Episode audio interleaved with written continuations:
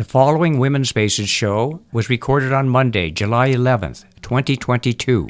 The woman in your life will do what she must do to comfort you and calm you down and let you rest now. The woman in your life, she can rest so easily. She knows everything you do because the woman in your life is you. everybody, and welcome to Women's Spaces. My name is Elaine B. Holtz, and I'm your host. With me at the board is my friend, my partner, my engineer, and my co producer, Ken Norton. Good morning, Ken. Good morning. What a beautiful day it is here in Santa Rosa, California. Well, joining me, I have a very, very, very special show for you this morning. Joining me on the phone from her office in Los Angeles is women's rights attorney Gloria Allred, and we will be talking about her career and the importance of women's rights and the contribution that she has made. Uh, today, we will also be talking about Roe versus Wade and the recent overturning of this important legislation. 50 years we've had it, and all of a sudden, boom. Uh, in a piece she wrote uh, called A Womb with a View, Gloria Allred writes From the bottom of my heart and my womb, I urge you to join me in fighting for justice for women. I am no longer a good girl. I am now a fearless womb warrior. And I wrote her back and I said, Gloria Allred, I stand with you. Well, we have some special announcements to make uh, this morning before we get into the bulk of the show. Uh, this evening is going to be the National Organizations for Women's monthly meeting. If you go to Now Sonoma, that's N O W Sonoma.org, you will find all the information. Uh, the codes is going to be a Zoom. And also, uh, I'm going to start uh, start announcing this. This is an event that's happening on Saturday, August 13, 2022, and I'm going to have Shakina uh, Shakina Black will be on to talk a little bit more about it in the next few weeks. It's a Rise the Roof Festival, and that's benefiting the Peace and Justice Center here in Sonoma County. It sounds like they need a new roof. And, you know, I think, you know, if there's anybody out there, you know, they're going to be taking contributions now. It's a very, very important organization, a very important center, and I hope folks uh, folks uh, support it. Uh, the uh, event's going to be happening from 12 o'clock to 12 p.m. to 8 p.m. at the Monte Rio Amphitheater at 9925 Main Street in Monte Rio and you can get tickets available on even uh, eventbrite.com. And I, I think it's a very important event. And also, if you go to www.womenspaces, uh, you will find all the information. I'm going to have the flyer on there. And like I said, Shakina from the, uh, she's the executive director of the uh, Peace and Justice Center, and she will be on the air to talk a little bit about it. Well, pardon, Ken, is there anything okay? you know, like I do every every Monday, our history is our strength, and it's very interesting. Today is uh, July the 11th, but on July 12, 1984, Representative Geraldine Ferraro, a Democrat from New York, was chosen as the first female to run for vice president of the United States uh, for the Democratic Party ticket with Walter Mondale, a Democrat from Minnesota. I mean, I remember that. It was so exciting to think that, that a woman was going to be running for vice president. And then also something interesting happened on July 14th, 1917. 16 women, this is so interesting, from the National Women's Party were arrested while picketing uh, the White House demanding universal women's suffrage, and they were arrested and charged with obstructing traffic. I mean, come on, obstructing traffic. They'll do anything that they can to, uh, who knows what, what's going on with this stuff. Well, another another really important thing happened on July 16th, 1821. That's her birthday, and she made her transition in 1910. Was Mary Baker Eddy? You know, Mary Baker Eddy. She founded the Church of Christ. Uh, scientist. She was um, founded the popular religious movement uh, during the 19th century, Christian Science. As an author and teacher, she helped promote healings uh, through mental and spiritual teachings. Today, her influence can be seen throughout the American religious landscape. You know, it's very interesting. I'm a student of unity, and there was unity, science of the mind, and then uh, Christian science, which was Mary Baker Eddy. And in the early 1900s, that's when they first came. That's they were the beginning of what is known as the New Age.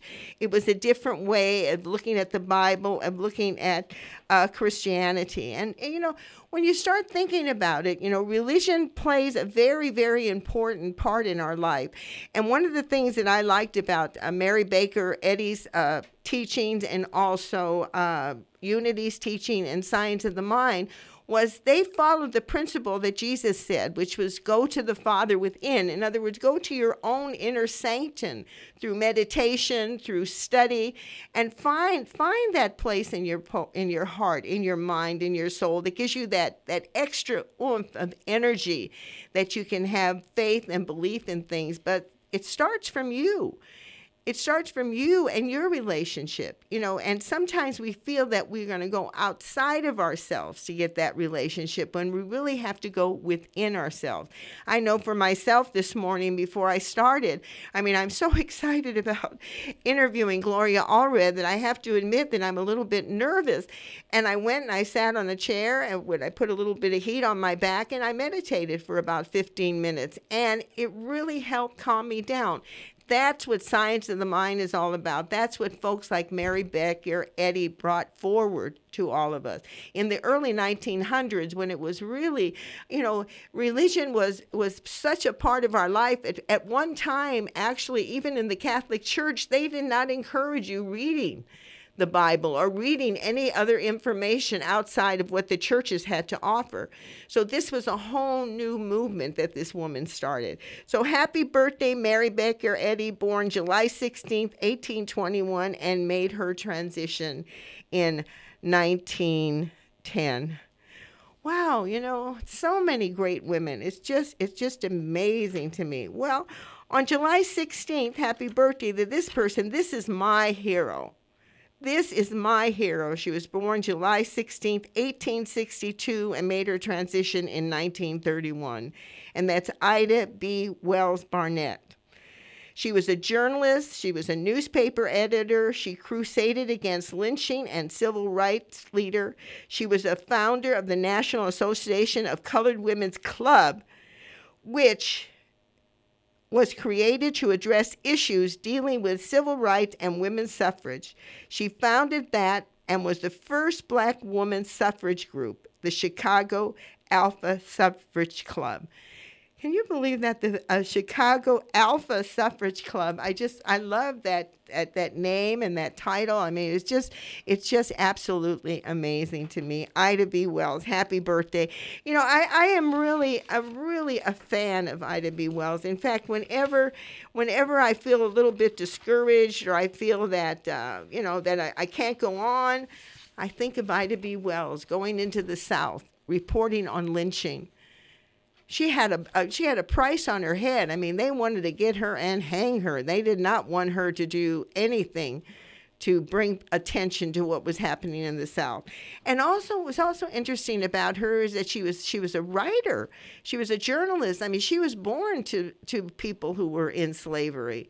And this woman liberated herself, and not only liberated herself, but educated herself, and was able to write and do such great journalist work. So happy birthday to Ida B. Wells. Well, before you know, before we get into the interview with uh, with Gloria Allred, I want to give you a little bit of, of information. You know, I think it's very interesting this whole thing about about abortion and about all the different things that that that are happening in the United States. You know, I I have told this story many times that I had an aunt that had a backdoor abortion and almost died from it. In fact, by the time the abortion was over and we got her to the we got her to the hospital, she had to have three blood transfusions and we had our fingers crossed for several days that we did not know that she was going to make it. And you know, it's so interesting when they finally when abortion finally became uh, illegal in 1973, it was such a relief and you know, I never met a woman who said, Hey, I'm going to go have an abortion today. I'm all excited. No, it's a very, very, very important decision. It's a big decision. you know, to some women, I know it's very easy. They just go and they do it. They they have a, an accidental pregnancy. They don't want to deal with it. They go have an abortion, and that's the end of it. But the majority of women really think about it and really go through a lot of emotion about it because it's a big decision you know, whether you want to end, uh, whether you want to decide not to have a child. You know, having a child is a wonderful thing. I mean, I have I have a daughter. I have one daughter. Thank God that I was able to at least bring one child into the world for me, and I have two two grandchildren, and now I have two great grandchildren. So, and these are all children that were chosen. That the decision was made. Yes and you know, it's really interesting. I, I think about the uh, the issue with my daughter when she got pregnant, and I remember I said to her, I says, you know, Susan, you have choices here, and and her and her husband said, no, we're not making that choice. We want to have this child, and so when you make that kind of commitment, it's a whole different feeling than when all of a sudden you feel it's forced upon you. And then all of a sudden to think they overturned Roe versus Wade after almost 50 years of having this on the books that women could easily, uh, I mean, not so easily, I mean, the way they've been putting restrictions on has been ridiculous. But, you know, you, when you look at it, you know, all of a sudden here's this 10 year old little girl and they're saying that she has to carry a child to, to full you know to full term I mean, you know, even even in the Puritan in the Puritan population, they always put the woman first. Can you imagine the damage that would happen with that young girl? I'm grateful that she was able to come to California and have it taken care of, but this should not be that way. And I want to give you some some really interesting interesting statistics from NARAL, uh, Pro Choice America. 87% of United States count, countries excuse me, counties have no abortion provider. 111 abortion restrictions were enacted in the states in 211 and 212 alone. I mean, here we are in 2020. You know, here we are in here I have the statistics from 211 to 212 where they had 111 abortion restrictions you know, what about restrictions on war? What about restrictions on guns? I mean, we have to pull teeth to get any of those restrictions. And here they are after something that really is so simple to take care of. 33 states have laws that subject women seeking abortion service to biased counseling requirements and or mandatory delays. You know, I mean, come on. You know, and then oftentimes you go to an abortion clinic, and then you, the religious beliefs of those people are are put on to the to the woman's conscience. And you know, it says in the Bible, life is not until the first breath. And the first breath does not happen until that baby comes out. And then when the child comes out, what happens? We don't have services for them. We don't have health care. We don't have education. We don't have all the basic things that a child needs. And here we are doing this. And here, 45 states, including the District of Columbia, have laws subjecting abortion providers to burdensome restrictions not imposed on other medical professions. You know, people have actually stood in front of abortion clinics and protested, and actually some doctors have been killed. I mean, it is it's just a, a really a horrible, horrible situation. And you know, it's really not about abortion. It's about choice. And my belief system is is that women have gotten too much power you know, we're in the legislation now. We're running for governors. We're doing all kinds of things. We're lawyers. Look at Gloria Allred, a lawyer. All these different things. Here I am, a woman on the air. Look at all the different women that are doing newscasting. And I mean, we have come a long way, baby. And I think the powers that be do not like that. So it's very, very, very, and I put three varies in there. It's very important that we stand up for choice. And you know, I say this over and over again. I'm not for abortion. I'm not against abortion. I'm for choice. C H O I C E. Well, folks, we are going to take a musical break. And uh, this is one of my favorite songs. It's by Ellen Bukstel. Hey, Mr. Politician, get the heck out of my body. You know, I mean, oh my goodness. I mean, when you start thinking about it, I mean, this is a private issue. This is a very private issue. So go ahead, Ken. We're going to play Hey, Mr. Politician, and I'm dedicating this song to all those people who are speaking their truth, rising and making change and change makers. And when we return, we will be talking to woman rights attorney Gloria Allred, who had the courage to rise, speak out, and defend women and their rights for decades. We'll be talking about the landmark 1973 decision, Roe, v- Roe versus Wade, which in the court ruled that the Constitution of the United States generally protects the liberty to choose to have an abortion. This is almost a 50 year old ruling and was struck down by the Supreme Court on June 24th. Can you believe that? Almost 50 years. Let's go ahead, Ken. Hey, Mr. Politician.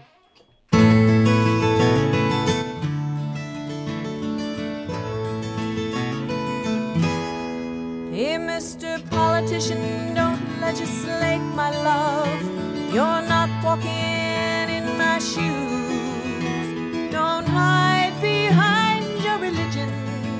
It's my right to marry whom I choose. It's not your place to call me a sinner or decide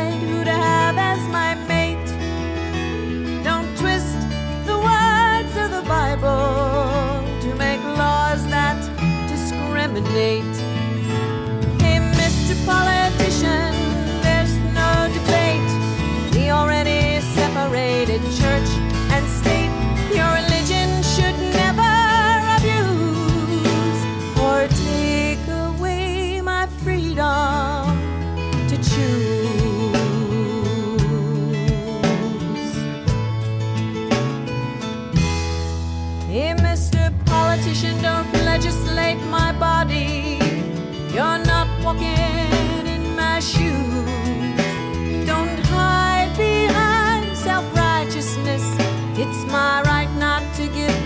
If I choose.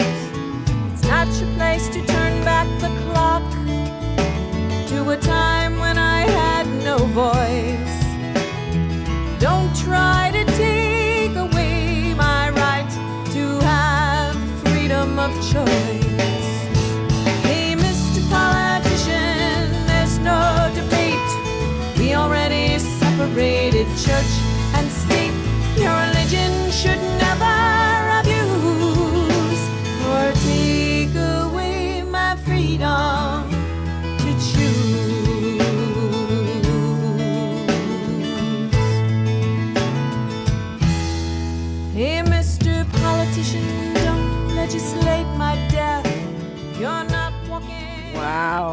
I'm telling you, that's one of the strongest songs I've heard. Hey, Mr. Politician, get out of my body.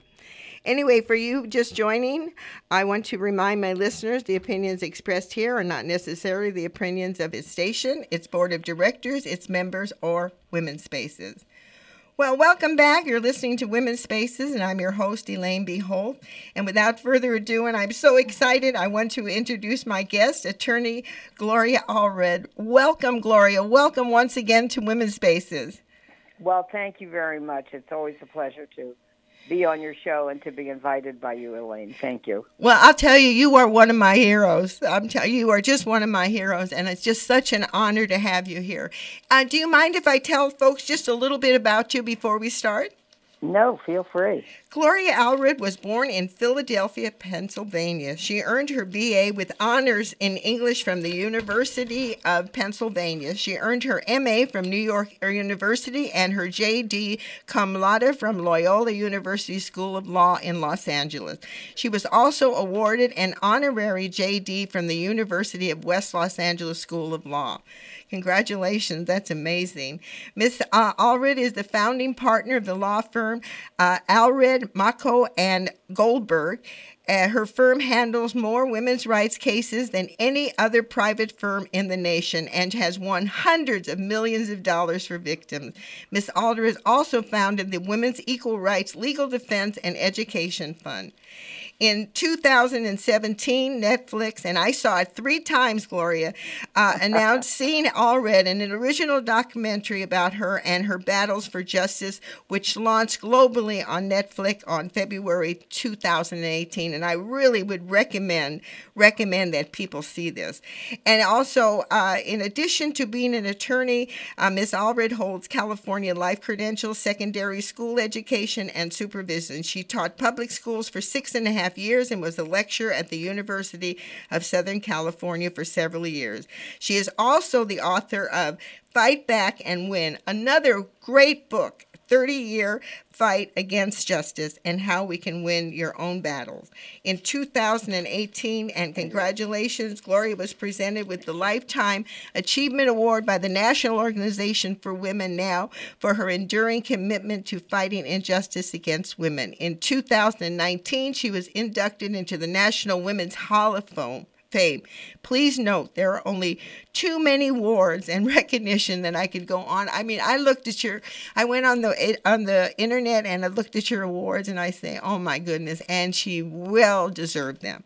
So, anything else you'd like to add, Gloria? No, except that the battle against injustice against women continues, and we have to. We're facing a major challenge, of course, because of the recent decision of the Supreme Court in uh, Dobbs versus Jackson and the reversal of Roe v. Wade. Well, you know, we are having, we're living in terribly challenging times, you know. And after reading the piece you wrote on June 29th, A Room, A Womb with a View, that is very personal, you know, issue to you. Can you talk about that? Why is it so personal? I mean, what, what is your own story before we get into the other aspects of it? Right, and everyone can look online and find my article, A Womb with a View. Uh, it, it uh, was published in Variety just a few weeks ago. Um, well, when I was in my 20s and living in California, Elaine, uh, that was in the late 1960s, and uh, I went to Mexico on a vacation and uh, met a doctor, a medical doctor, and uh, he asked me out on a date, uh, and I accepted. And in any event, we he asked if I could first go to dinner with him, which I said sure. We went to dinner, and then he said he had to check on some patients in a hospital. Uh, I said fine. We went there. And then he said he had one more patient to check on in a hotel. So I said okay. So we went there and he opened the door and uh, it was dark inside and he shut the door and pulled the gun uh, on me and then raped me. Oh my I returned to California, then reported to the police. I didn't think anybody would believe me against what was sure to be the denial of a medical doctor in Mexico. Came back, uh, found out that I was pregnant.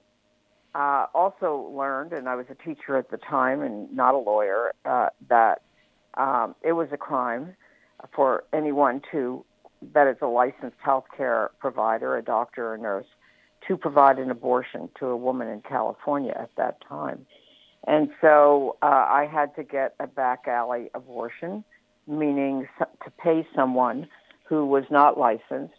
And he did the abortion and uh, then left me in a bathtub hemorrhaging in a pool of my own blood. Oh my God! Uh, he he would not help me. He said he did the abortion. He doesn't take care of what happens afterwards. Um, ultimately, an ambulance was called. I was taken to the hospital, packed in ice with a 106 degree fever from the infection uh, caused by the illegal abortion. When I was in the hospital, a nurse who was anti-choice, who was taking care of me, said, um, Well, I hope this teaches you a lesson. And I always say, she was right. It did teach me a lesson, but not the lesson she wanted me to learn. But still, the lesson what I learned is that abortion must be safe, legal, affordable, and available. And now that with this recent Supreme Court decision, we know that in more in, in very soon in more than half of the states it will not be legal. It will not be safe. It will not be affordable. It will not be available. And women and girls' lives are going to be placed at risk uh, in ways that we haven't seen since the 1960s, of course, prior to Roe v. Wade. Well, talk about talk about when you first got involved with Roe versus Wade, and what what did it provide for women, and the significance of this very important ruling in 1973. I mean, it was. Well, that's an important question because many women don't know what it was like before Roe v. Wade. Mm. They they've been living with you know Roe v. Wade for almost 50 years. And really, what it meant was that before Roe v. Wade, many states like California could criminalize abortion. Now, while they didn't criminalize it for a woman to have one, by making it a crime for a doctor or, or anyone else to provide it, it meant that, you know, women had to go underground to find someone to pay who would provide the abortion. Or they maybe they could travel to another state where they could find some state, if they could, that would provide a legal abortion. Very similar to what's happening now. The problem was then the same as it is now. Wealthy women could always afford to either go to a different state where it was legal to get an abortion, or Mexico or Canada, someplace else where they could get a legal abortion. But the ones who were negatively impacted the most are the same group as we're talking about now poor women, young women, uh, like I was and, in my 20s, and rural women and women of color. Those were the ones who were most negatively impacted because many of them didn't have the money to go to another state or another country. So that meant mandatory motherhood, compulsory pregnancy, where they just couldn't get an abortion and they were forced to take a pregnancy to term. In some cases, women died or were maimed by illegal abortions. It really was a war against women. And that's why in my documentary, which you mentioned on Netflix, it's still streaming, Seeing Allred, I do talk about there is a war against women. And some people at the time when I said it said, What do you mean? We don't understand. Well, now people are writing and saying, We understand what you were talking about uh, because of the recent Supreme Court decision. You're right, there's a war against women. So that's what we're facing right now. That's what we faced before Roe v. Wade, because in Roe v. Wade, the Supreme Court held that a woman has a right, constitutional right, to liberty and um, you know to due process under the law, and you know that and to and that she can't have uh, be you know enjoy her rights as a woman if you know if her liberty is you know is foreclosed in this way is restricted. In other words as the women's movement has often said if you can't control your life from the skin in you can't control your life from the skin out. And that is what has happened to millions of women isn't that you know that is such a true statement? But you know, it's very interesting in doing the research for this this interview. Uh, I count, I came across an article 2020 by a woman by the name of Mary Hartnett, a law professor at Georgetown University, who co-wrote the Ginsburg biography, My Own Words, and mm-hmm. it was mm-hmm. it was really interesting to me that that that now that Roe versus Wade is is kind of on the experimental or exploration place now. I don't I don't think it's gone forever in my mind. I mean, not the way women are standing up. But what what uh, Ginsburg said it would have been better to approach it under the equal uh-huh. protection clause. And okay. that and why why do you think that do you think that was important and do you think that there was something in the legislation that gave them the ammunition to to come out against it? Honestly, I don't think it would make it would have made any difference to this Supreme Court. Um, I do think there's a good argument that they should have decided it under the Equal Protection Clause, but they didn't. We are where we are now, okay? And she was obviously pro-choice, even though she decided that it could should have been decided under a different clause in the Constitution. So, you know, it, the point is we now face the reversal of Roe v. Wade. It is no longer a constitutional right for a woman to be able to have an abortion. By throwing it back to the states, every state can do something different. And, you know, the majority talks about, oh, well, because the people who made the law in 1868 you know, they this is this is what they intended. Well, there's an argument they didn't intend it. It wasn't deeply rooted in history, as as the majority said, and um, but the argument that it does impact women's equality rights is absolutely real, Elaine. Because how can a woman, I mean, a woman is now a second class citizen as far as I'm concerned under the law because of this Supreme Court decision. Because not being able to get a legal abortion can affect her educational opportunities, her business opportunities, can have a, a ne- negative impact on her physically, emotionally, financially, in her relationships with her family, with her coworkers, in every aspect of life. And so this is extremely serious. Uh, by the way, I, I see that some, you know, some web pages are monitoring will women who are seeking to go to college now seek to go to states where abortion is legal if they go to college. Uh, well, we don't know what the impact of, is going to be, but it does impact every aspect of life.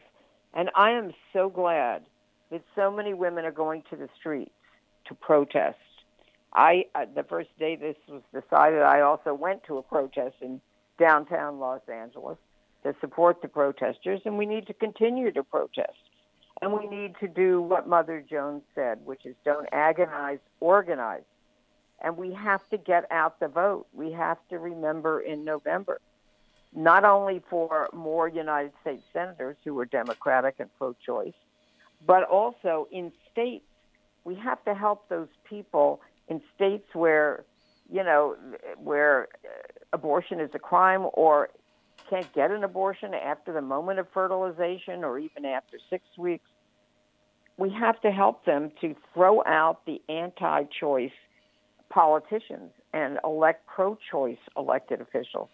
And we this has to be non-negotiable. We can't say, well, they're good on other issues, and throw abortion to the winds as though it doesn't matter. It's got to be, and that's what the anti-choice crowd does. The mandatory motherhood crowd. They don't vote for an elected official unless they are anti-choice. We have to be firm as well and not vote for them unless they are pro-choice. Well, you know, it's interesting that you say that. You know, I think of the ERA thing when I think of Phyllis Schlafly and what happened, you know, to try to block that. I mean, here we are, how many years, and we're, we're barely, we're almost there, but look what it's taken. And, you know, in California, they're going to be putting it on the ballot to, to amend, amend the Constitution. That, that's good. But my fear is, my fear is, you know, one of the things I love about when you said I'm a I'm a dedicated womb warrior. I mean, I think I think that's just right. incredible. But my fear is, you know, with all the emotions around it, you know, they're gonna, you know, I already saw one ad and they show a baby, uh, you know, the inside the womb that's almost eh, almost ready to be born. So of course it looks like a, a whole child. But you know, it it seems like as women we really need to educate ourselves. And you know, uh, another thing I'm curious, really curious of what your opinion is on this is that after all these years of struggle, and then suddenly they have this leak, and then they're showing all these these three Supreme Court justices under oath in front of the in front of the legislation when they're being reviewed to be go on the uh, the uh, Supreme Court saying that they're not going to touch Roe versus Wade, that it's already been established, it's a constitutional right, and here we are today. Isn't there any any ramification for these people? I mean, what can we do? I mean, what what is what is the alternative here?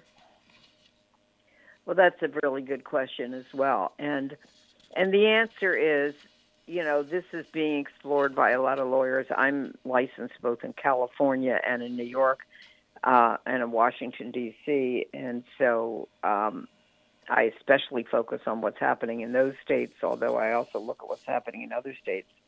Um, in in New York, uh, we just had a meeting of women lawyers, and one of you know one of the uh, programs that they're going to offer to lawyers in New York is to take a look at that issue of what can be done about the Supreme Court justices who testified before the United States Senate Judiciary Committee, uh, where the committee had to decide whether to confirm them to the U.S. Supreme Court.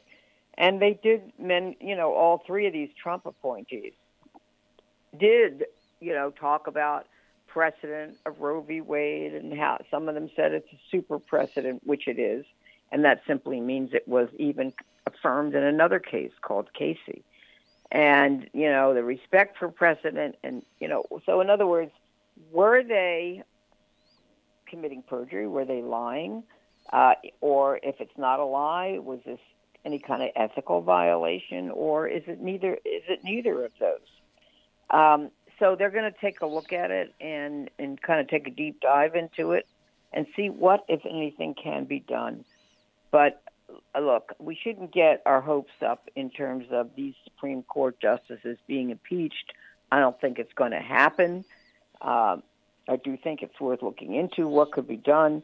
But the real issue now that I'm focused on are the victims, what I call the abortion refugees, the women who are going to try to go from a state where they can't get an abortion, like Texas, to try to come to haven states, sanctuary states, like California or New York or Illinois or some of the other states where they still can get a legal abortion, and to see if we can help them to get to these haven states so they can get a safe and legal abortion.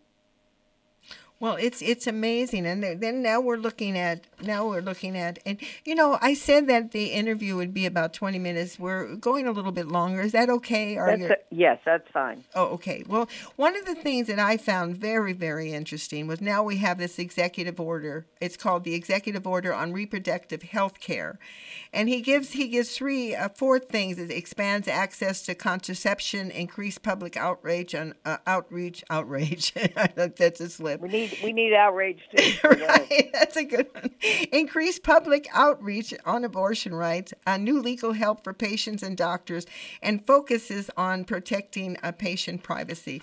What are your thoughts on that? I mean, it is an executive order. Uh, how how is that going to uh, impact or or support uh, women with their right? Well, I mean, I think it's important that Biden did it. It's the first step. It's not the last step. He's also ask the HHS secretary to come back in 30 days and present any other, you know, ideas that he may have.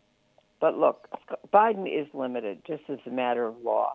And we are going to have to focus on getting out the vote in November. And we are going to have that is what's going to make a difference is elected officials who make the laws in these states uh, to, you know, outlaw abortion. And that's really important. By the way, you mentioned contraception, which is extremely important. I know it's kind of hard to get, you know, our, our heads wrapped around this, but I think that Clarence Thomas has given us a clear, sim, a clear, a clear message um, that, in fact, contraception may be next. Uh, marriage equality may be next. To limit marriage equality or to leave that up to the states. We know if marriage equality is left up to states instead of being uh, a constitutional right under the Obergefell uh, U.S. Supreme Court decision, that most states will outlaw marriage for same sex couples.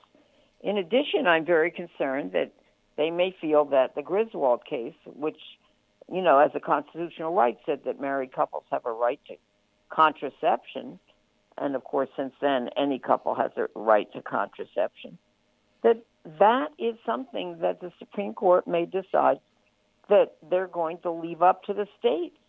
I mean, this is this is really dangerous. Is the word I want to use. That you know the Supreme Court is taking away the liberty from our bodies in this way, and that legislatures are doing it.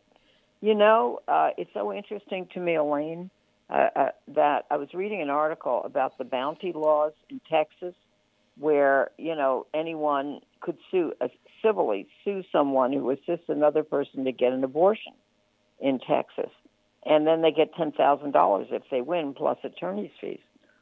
It's a reminder of what was happening after you know at the time when there was slavery in this country. Oh my God! And there were bounties for anyone who could capture an escaped slave and bring them back okay, they could get a bounty, an amount of money.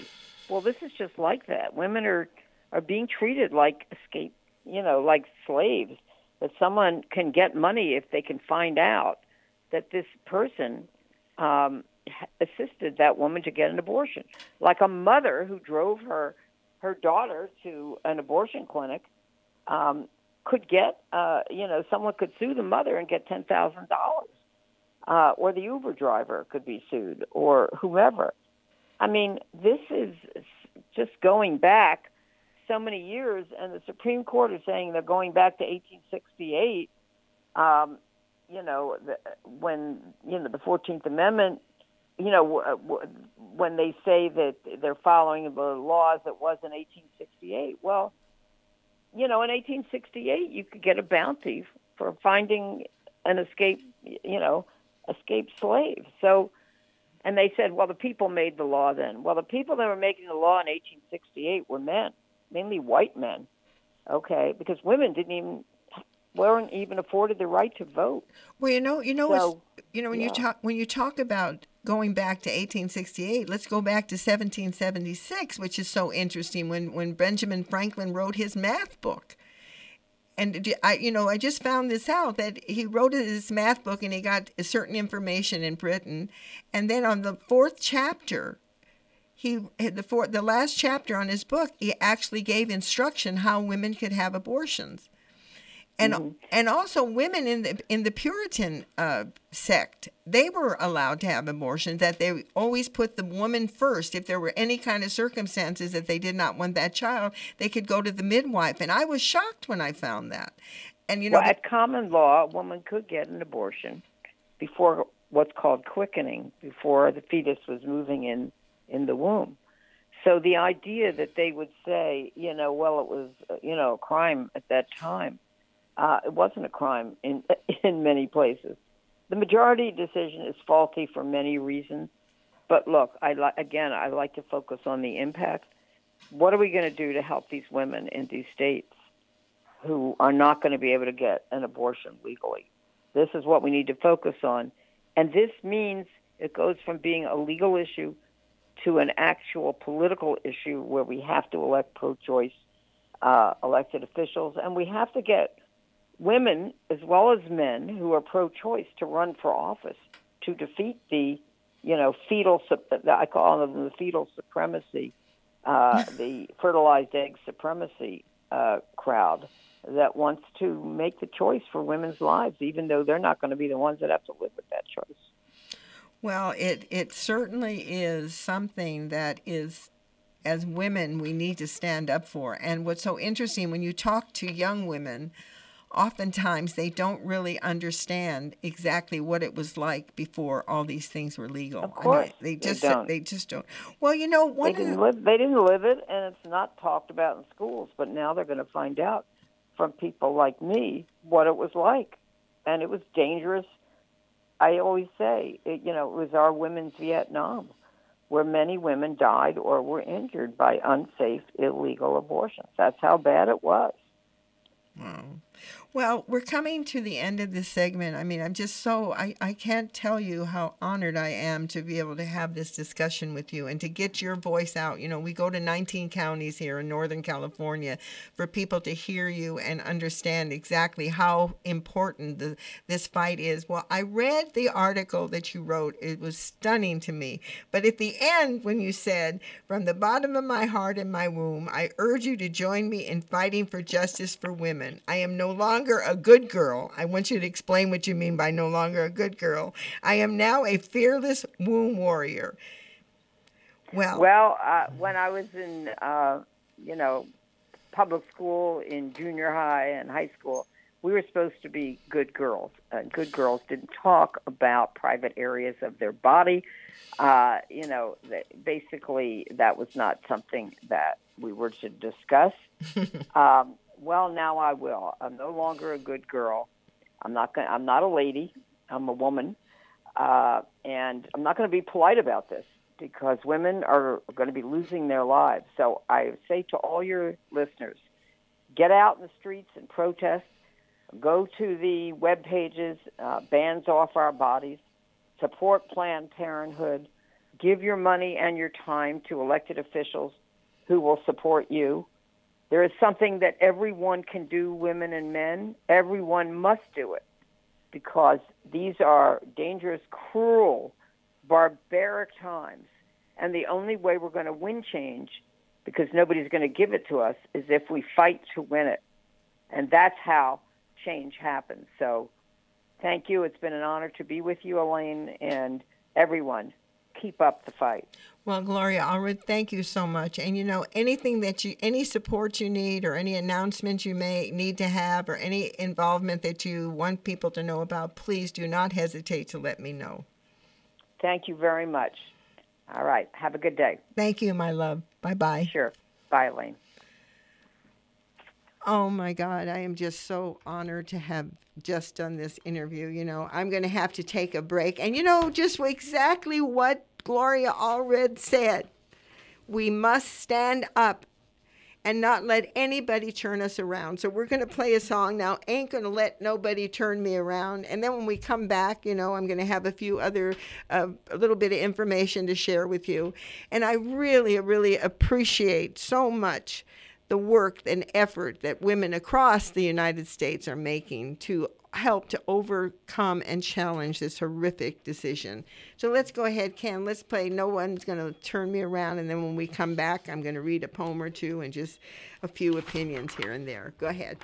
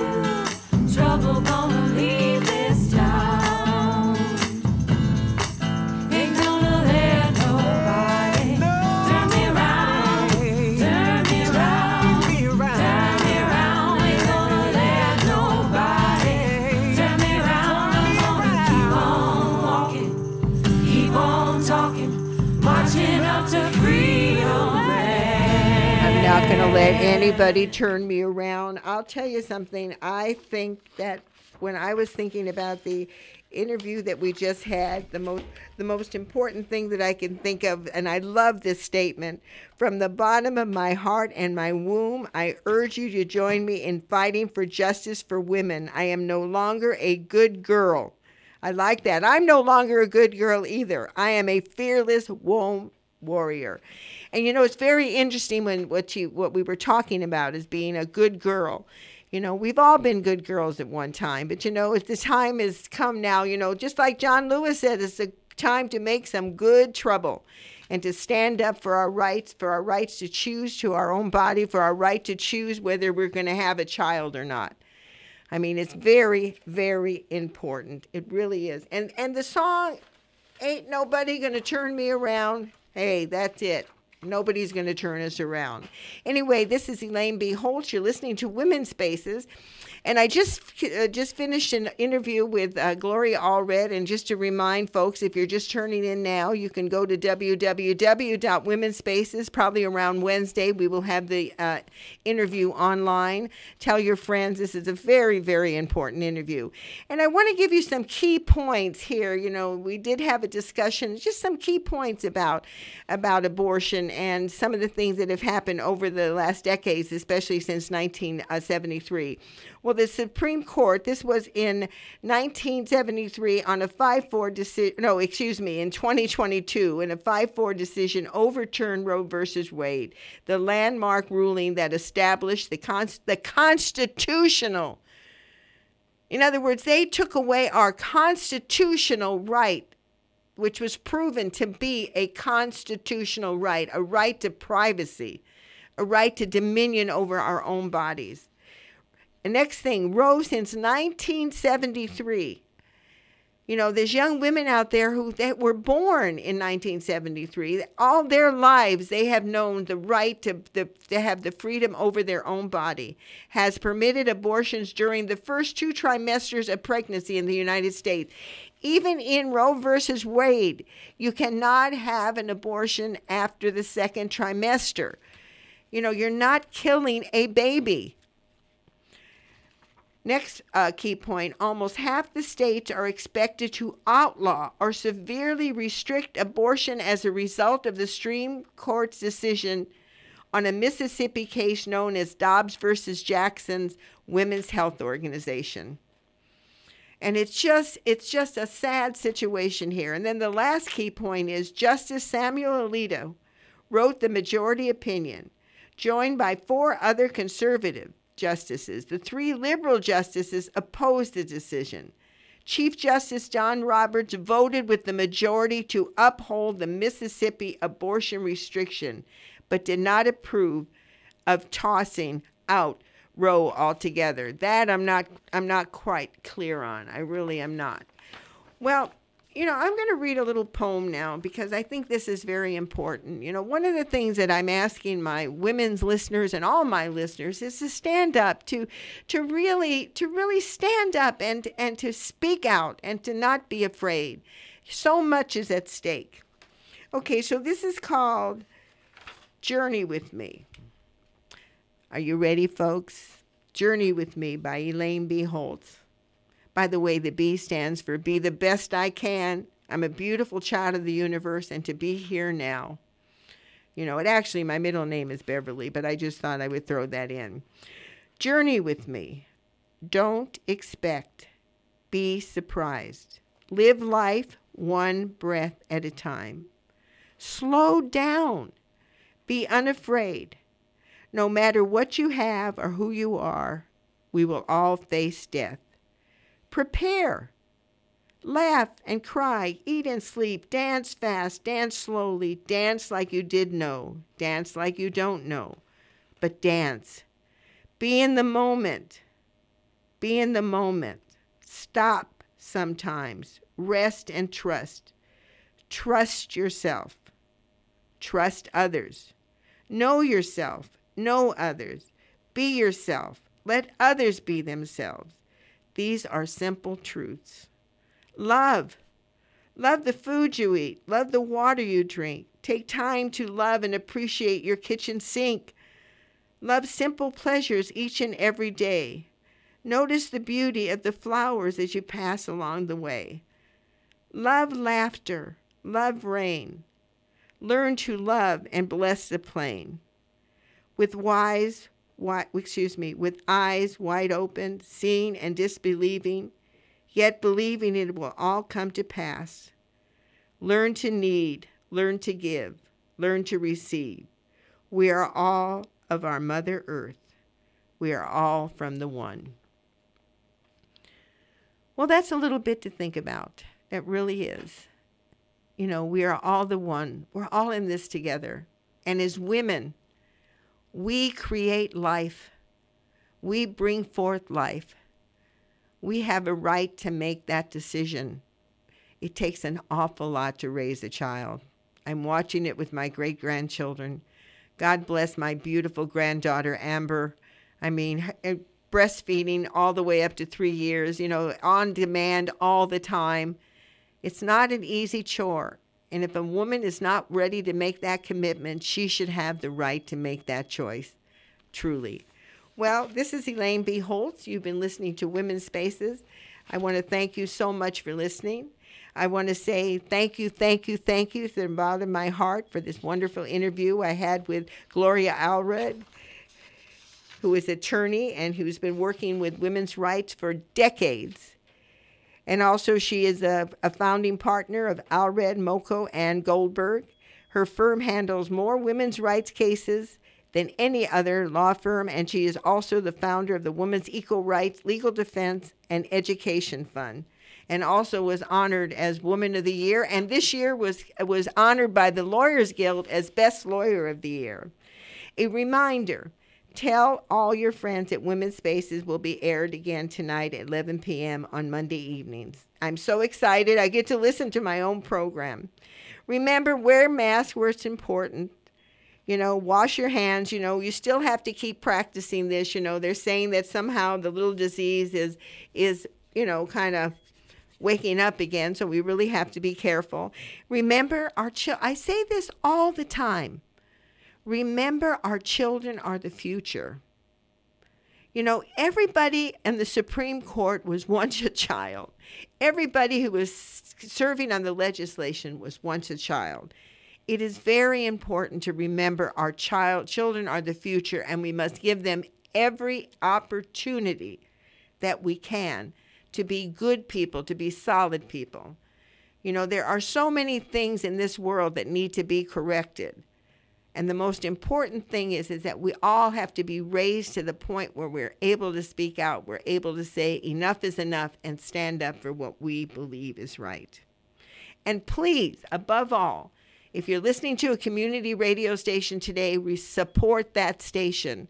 Community radio brings a lot of truth to the public, and it's very important that we would support it. Well, anyway, this is Elaine B. And you've been listening to Women's Spaces. And from the bottom of my heart, I want to thank you for listening. And also, please become a fan on Facebook. And also, if you want to listen to any of the archive shows, go to www.womenspaces.com. The woman in your life is you. The previous Women's Spaces show was recorded on Monday, July 11th, 2022.